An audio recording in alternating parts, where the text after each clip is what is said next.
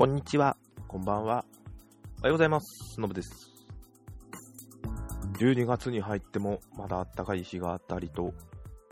びっくりしますね。えっと、この前の土曜日、12月、う、う、う、う、う、う、12月の5日？あ、金曜日か。5日か。5日、もうすごい暖かかったというのがニュースにやってました。あ、これいいのか。5日。うん。確かにこの前、あのーちょっと用があって、金曜日4日に、えっと、国分寺の方行ったんですよ。で、それが2時ぐらいに終わったんで、あのーやることないなと思って、あっちの方、まあ自分は大田区なんで、だいぶ遠いとこまで来たなって、このまま2時ぐらいだってやることないんで、このまま帰るのももったいないなと思ったんで、ちょっと、ちょっと遠出してみようと思って、そのまま高尾山の方行ってみたんですよね。まあ、それは寒いんですけど、それでもやっぱ過ごしやすいなと思いながら、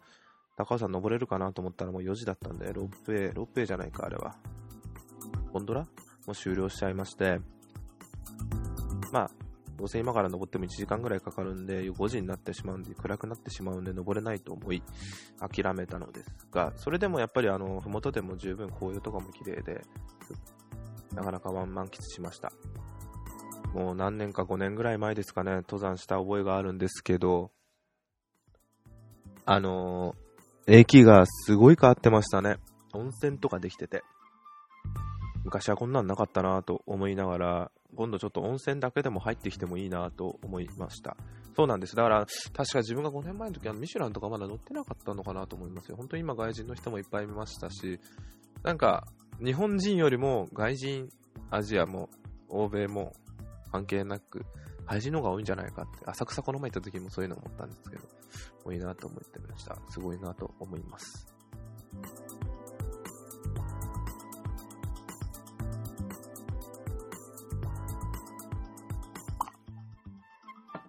すいません。ちょっと水を飲んでしまいました。で、えーまあそんなんでしたね。まあ、で、こまあ、今回の話というか、まあ、その中でまだ話をするんですけど、なんかこの前ラジオかね、何かで聞いたんですけど、あの、最近その、iPad Pro も発売されたんですけど、あのーまあ、iPad Pro のところで見てる、もう普通に買えるのかわかんないですけど、au ショップとかでも普通に置いてあったりして展示もされていれば、それでいろいろ見てはいますが、あのー iPad Pro について発売される前に、事前に、あのーピクサー、あのディズニーのピクサーですね。に、あの、iPad Pro を支給したという、支給かな？うん。支給したという話が一時期ありました。でもうそういうプロクロクリエイティブな人たちに対して実際に体験していただいてどういうものかっていうのを知ってもらうっていうのがあったと思うんですけど、あのなんか Apple が今そういう噂だというかそういう話ですね。Apple はそういう iPad とかをそういう法人向け、教育も含めた法人向けにすごい提供じゃないですけど、売り込みたいというのがあるのかなというのをどっかで聞いたのが面白いなと思いました。で、ああ、確かになと思ったのが、あの最近 iPhone や iPad があの飲食店でよく見ら見られるなと。あの見られるなっていうのが、例えばあの伝票を取るときの、なんていうんですか、あの機械、手で持ってる機械。まあ、手書きは手書きなんですけど、まあ、電子化されてるところっていうのは、そういう手打ちの機械があると思うんですけど、あれが iPhone だったりするのが、今 iPhone だったり、iPod Touch だったりするのがあるんですね。あとは、最後のレジのところで表示されるものが iPad だったりとか、どっかの自分が近くにある飲食店だと、最後の会計の時にレジ打ちした時に料金が出るところのが iPod Touch だったりするんですね。あとは近くのその別の飲み屋さんだと、注文する、あのータッチパネルが iPod だ iPad だったりするっていうのがあって、なんかもうこういう部分で浸透してきてんだなと思って、面白いなと思って見てます。でもまあカラオケとか、ああいうところではいかないんだろうなとは思ってるんですけど、物が物だけに、やっぱり高級品だったりカラオケでああいうところで存在に扱われるようなことをされるような場所には置いとけないのかなと。粗末か。粗末に扱われるようなところではあまり使えられないのかなと思いましたね。うん。ただちょっと面白いなと思ってました。どっちが安いんだろうっていう疑問もあるんですよ。今まで通りの機械を使うか、そういうところで、あのーえっと、そういうところで iPod とか iPod, iPod とか iPad を導入する方が費用的に安いのかどうか。まあ、開発費用としてはそっちの方が安いのかなと思うんですけど、すでにもう、あの、インフラじゃねえや、フレームワークが出来上がってるっていうのがあるんで、まあ、ちょっとそこは難しいなと思うんです。面白いなと思いました。はい。では、ちょっと気になったというか、面白いの話があったんで、一つ。あの、エンガジェットであったんですけど、エンガジェットの、えー、っと、これは何日だ？日って見れないのか、これ。まあいいや、あった記事で、あの、偽物っぽいマイクロ SD を手に入れたので、パッケージから速、容量、速度までチェックしてみました。っていうウェブ情報実験室っていうのがあって、まあ、偽物っぽい、えー、マイクロ SD についてのチェック。がって、それをちょっと記事としてあったんで見てみたんですけど、あの、まあ、実験の目的として、偽物のマイクロ SD を手に入れ、えー、手に入れ、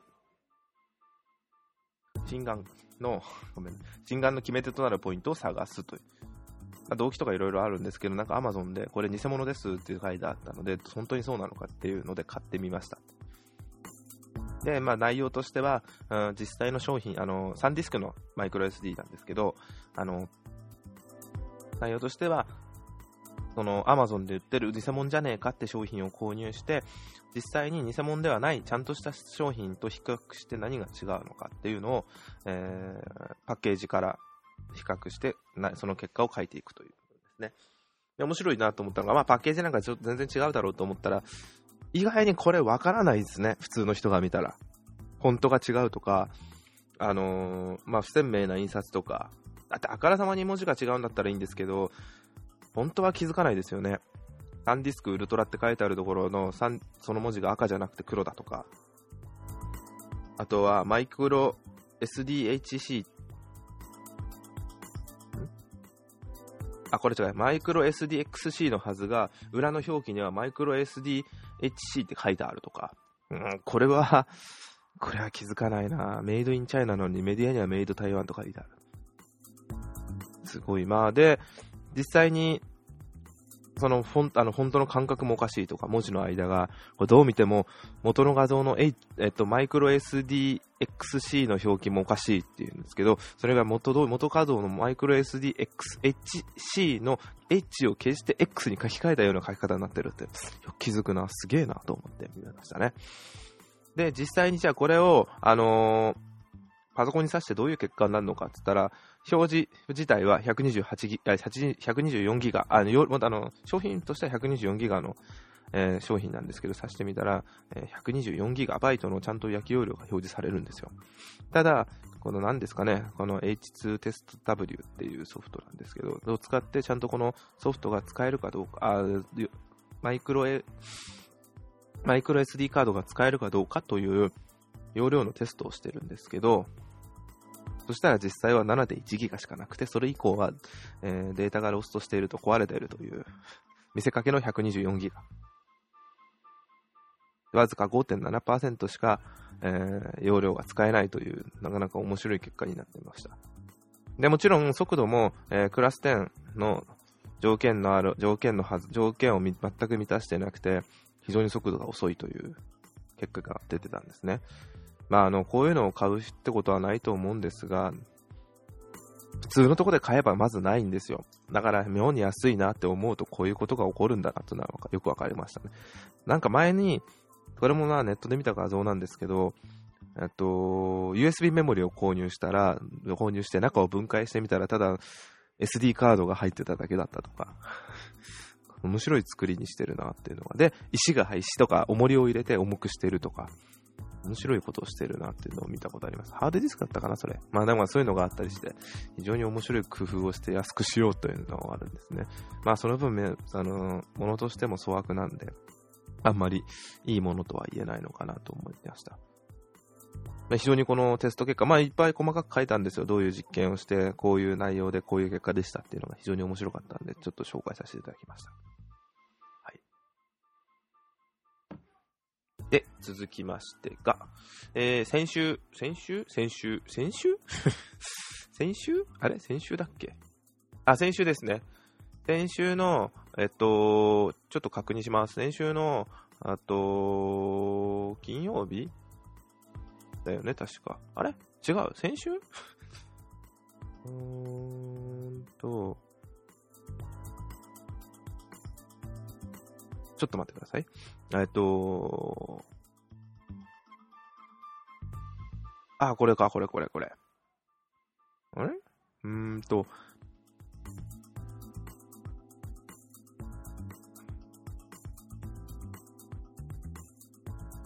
あのー、あったあった。あ、5日だから、まあ、先週での土曜日ですね。あの、アメリカのサンフランシスコで行われた、えー、プレイステーションエクスペリエンス2015っていうイベントがありましたね。で、そこで、あの、まあ、プレイステーションにか、あの、タイトルがいろいろと発表されました。まあ、いろいろあるんで、どれがどうっていうのはあるあるんですけど、まず、あっと思ったのが、実際に表示された、あの、ファイナルファンタジー7リメイクというので、えー、E3 の2015で発表されたリメイク版、ファイナルファンタジー7の、まあ、正式タイトルがファイナルファンタジー7リメイクというなったみたいなんですが、それのゲーム画像が表示、あの、公開されてましたね。もう、まあ、ファイナルファンタジーなんですよ。なんですけど、あまりにも綺麗になってるっていうのが、むしろ良かったです。あの、いつ発売されるかとかは全くないみたいなんですが、ただ、もう、ここまで綺麗になっちゃうともう違うゲームだなと思いながらも非常に楽しみな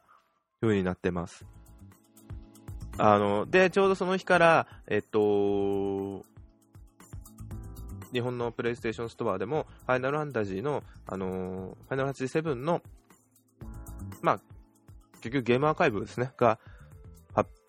配信されてますね、一色版が。ファイナルファンタジー7が配信されてます。まあ、HD、HD になっているみたいなんで、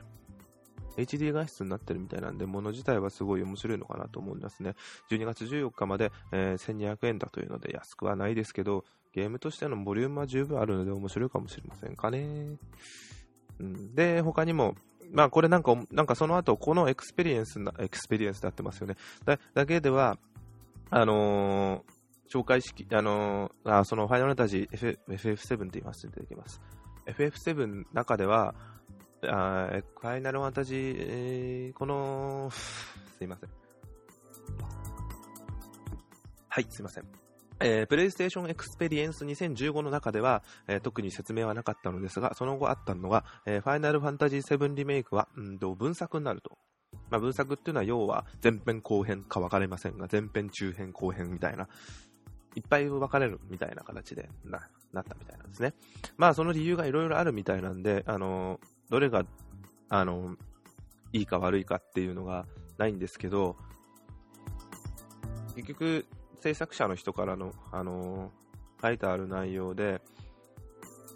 どこにあったのかな？ちょっとその見つけた、それが書いてあったんですが、あの、そうそうそうそう。なんで分分割にするかっていうのは結局もう早く発売するためあのー、セブン、FF7 が非常に長いのを今回の画質でやる実現するとものすごい時間かかってしまう。のであのもしそれを一作に収めようとするならもう非常にカットしてダイジェストみたいな形にしなきゃいけない。それだったら意味がないので、えーもうちょっとボリュームをきちんとした内容にして、あの分作という形にして、早めに早めに、えー、提供するというのをやりたいみたいということで、えー、まあ、どういう風な提供するかわかんないですね。ファイナルファンタジー7、1、ファイナルファンタジー7、2とか、ちょっと変な感じですけど、えー、そういう形でもしかしたら提供されるのかもしれません。非常に楽しみは楽しみです。と言っても自分はもうやりたいですね。あの画質でなんか喋ってみましたし、喋っていましたし、結局どういう風になるのか分かりませんが、楽しみです。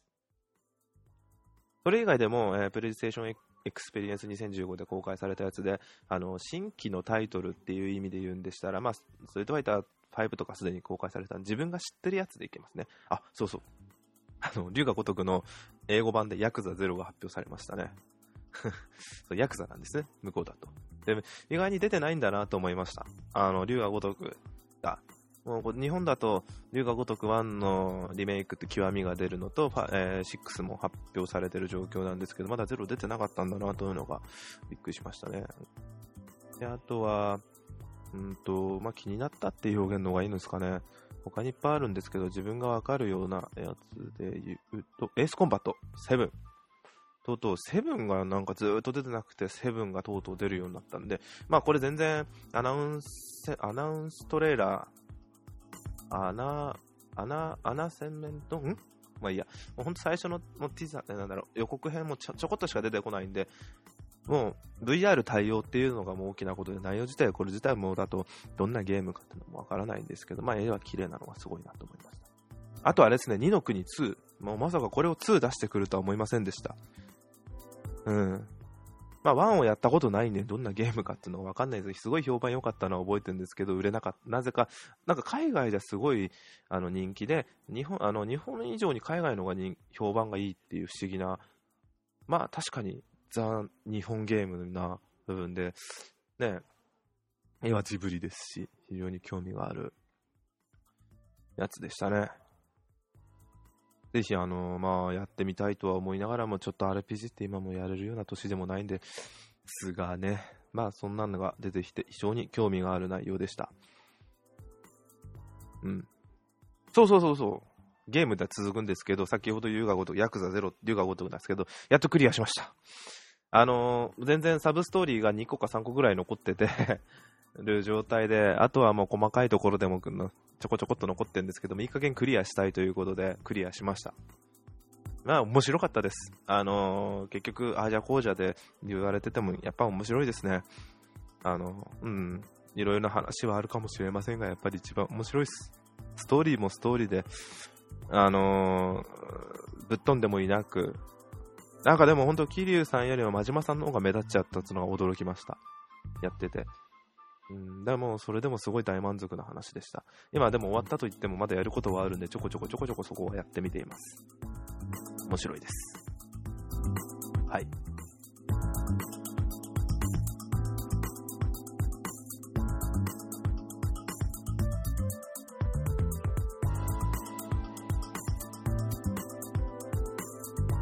はい。えっ、と、まあ、で、そんなんですが、えーもう一つ、最近自分が見た映画の話、まあ、レビューというか感想ですね。あの、アップルの iTunes で毎週毎週100円で、え映画が配信されています。えまあ、レンタルですね。100円レンタル。で、基本的にあんまり別に気にしてなくて、興味あったものは見ようとは思ってるんですが、で、先週ですね、もう今週はもう変わったんで、うん、今週ちなみになんだろう。えーっと、出てこないのか？うーん。まあ、あのー100円で見る人借りに行ったって一緒なんですけど、結局、まあ、借りに行くほど見るっていうつもりでもなかったんだけど、たま、たまたまそれがあったから、見ようかなみたいな感覚ですかね。まあ、テレビでやってた、あの、映画、あ、まだ100円レンタルなんだ。今週映画なのに、週変わったけど、まだ今100円レンタルなんですね。えっ、と、見ました。まあもう、今今日が、えー、12月の、えっと、今日は、何時だっけ？あ、今日は8日ですね。8日ですけど、ね、えー内容、あの、映画であのです。箱入り息子の恋ですね。えー今、紅白出場も決まりました。星野源初出演の映画ですね。えー、ヒロインが、カホ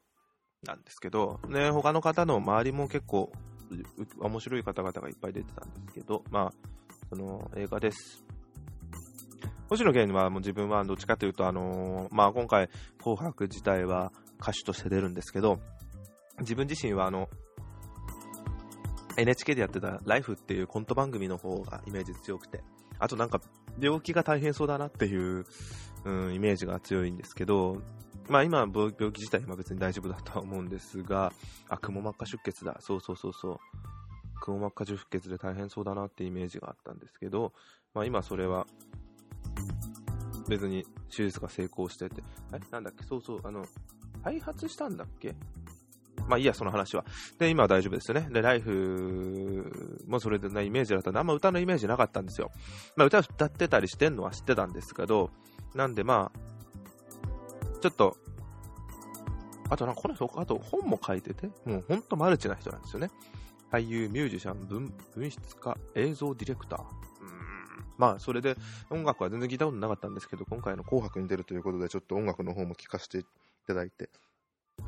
こういう感じなんだっていうのがね、なんかスルメっぽい、噛めば噛むほど味が出そうな歌を歌うような人なんだなって勝手に思ってますよ。で、今回あの、まあ、その人が出てるからっていうのが一番大きいんですが、えー、内容も内容で、あ、なんかもうこういうのってつくなっていう、もうすげえついてくるだろうと思ったから、えー、箱入り息子の恋を見させていただきました。もう内容がもう題名通りですよね。もう箱入り息子が あの、恋をする。もうそれだけですよね。もうそのまんまなんですよ。どういう恋をするか。うん、どういう恋をするかなんですよ。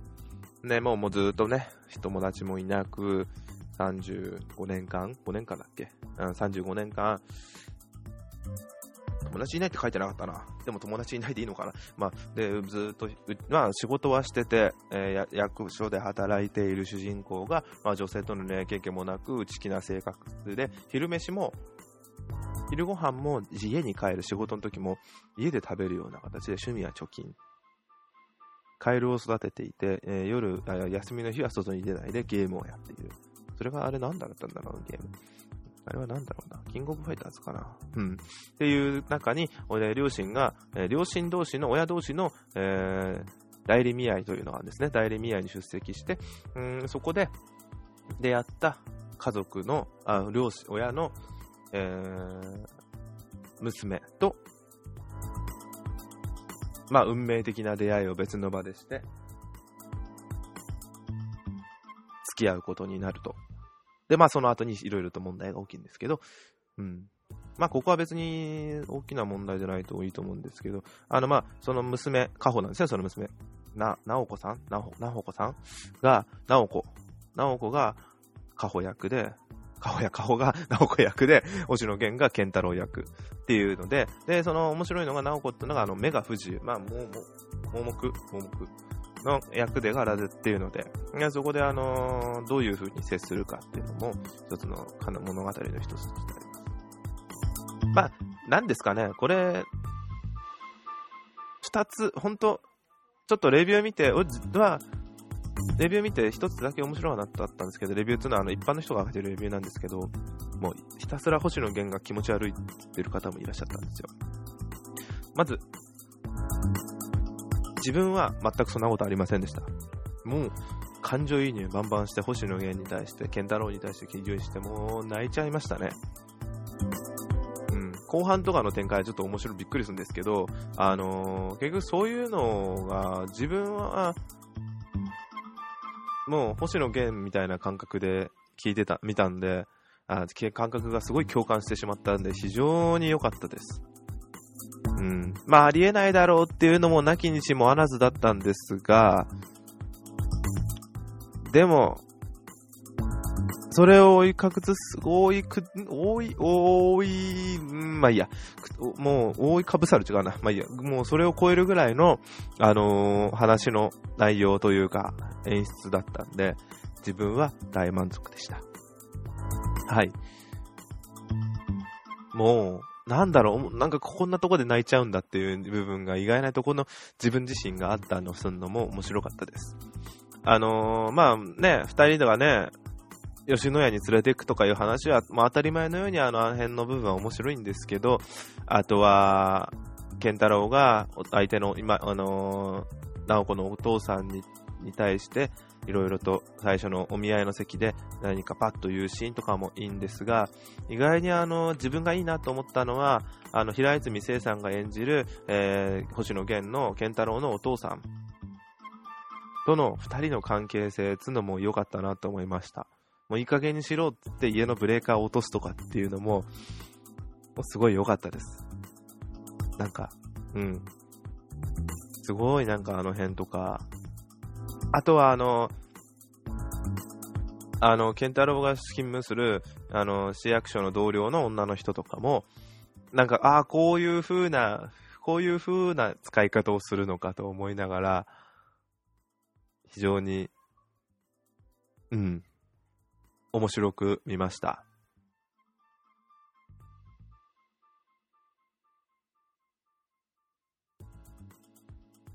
ああ、今ちょっと今気づきました。え？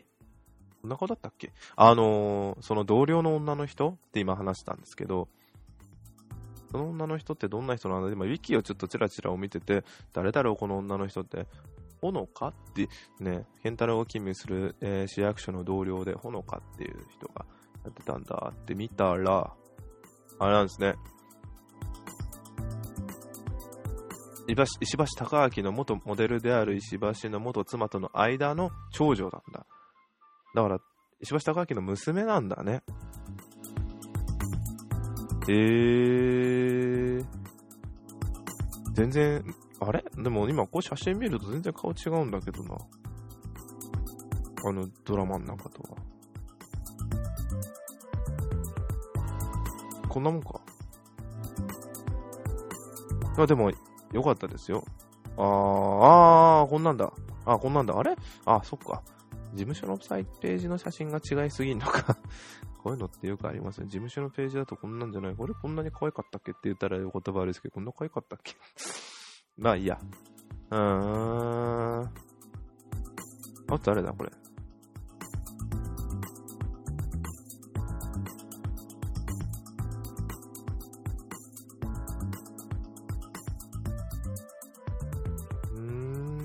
ああ、そうそうそうそう。あの、全然ね、大きな存在じゃないし、あの、大きく、あのー、名前を知らなかったんですけど、古舘寛治さん。あのー、もう全然、あのー、大きく目立ってるわけでもなかったんですけど、まあ、この人来るとなんか、ああ、この人はって、あの、リーガルハイの出てた人ですね。出ててちょっと面白かったですね。うん。上司役ですよね。えっ、と、課長役で。あのー、あのシーンがあともう一個良かったなと思ったのが、やっぱり、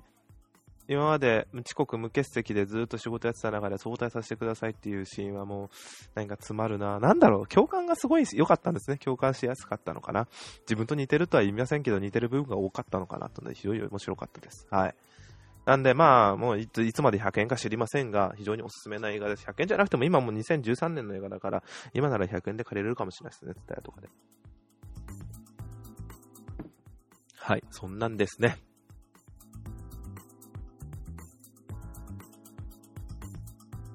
はい、じゃあ、そんなんで以上です。まあ、あの、えっと、今日はまあ、映画の話とかね、目でしてました。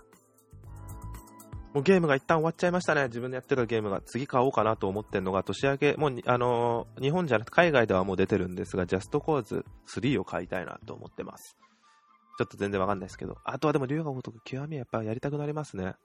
まあちょっとそんなのもしながらも、ジャストコーズっていうのはまあ3なんで1、2があったんですけど、2をやりたいなと思いながらもいろいろ、ね、やらずぎ、やらずでやらなかったのはダメだなと思いながらも、まあいろいろあったようなゲームなんですね。で、まあ3が今度出るんでぜひやってみたいなと思ってます。うん。そんなんですね。あと何かあったかな。うん、ないっす。はい。じゃあ以上です。ありがとうございました。失礼しまーす。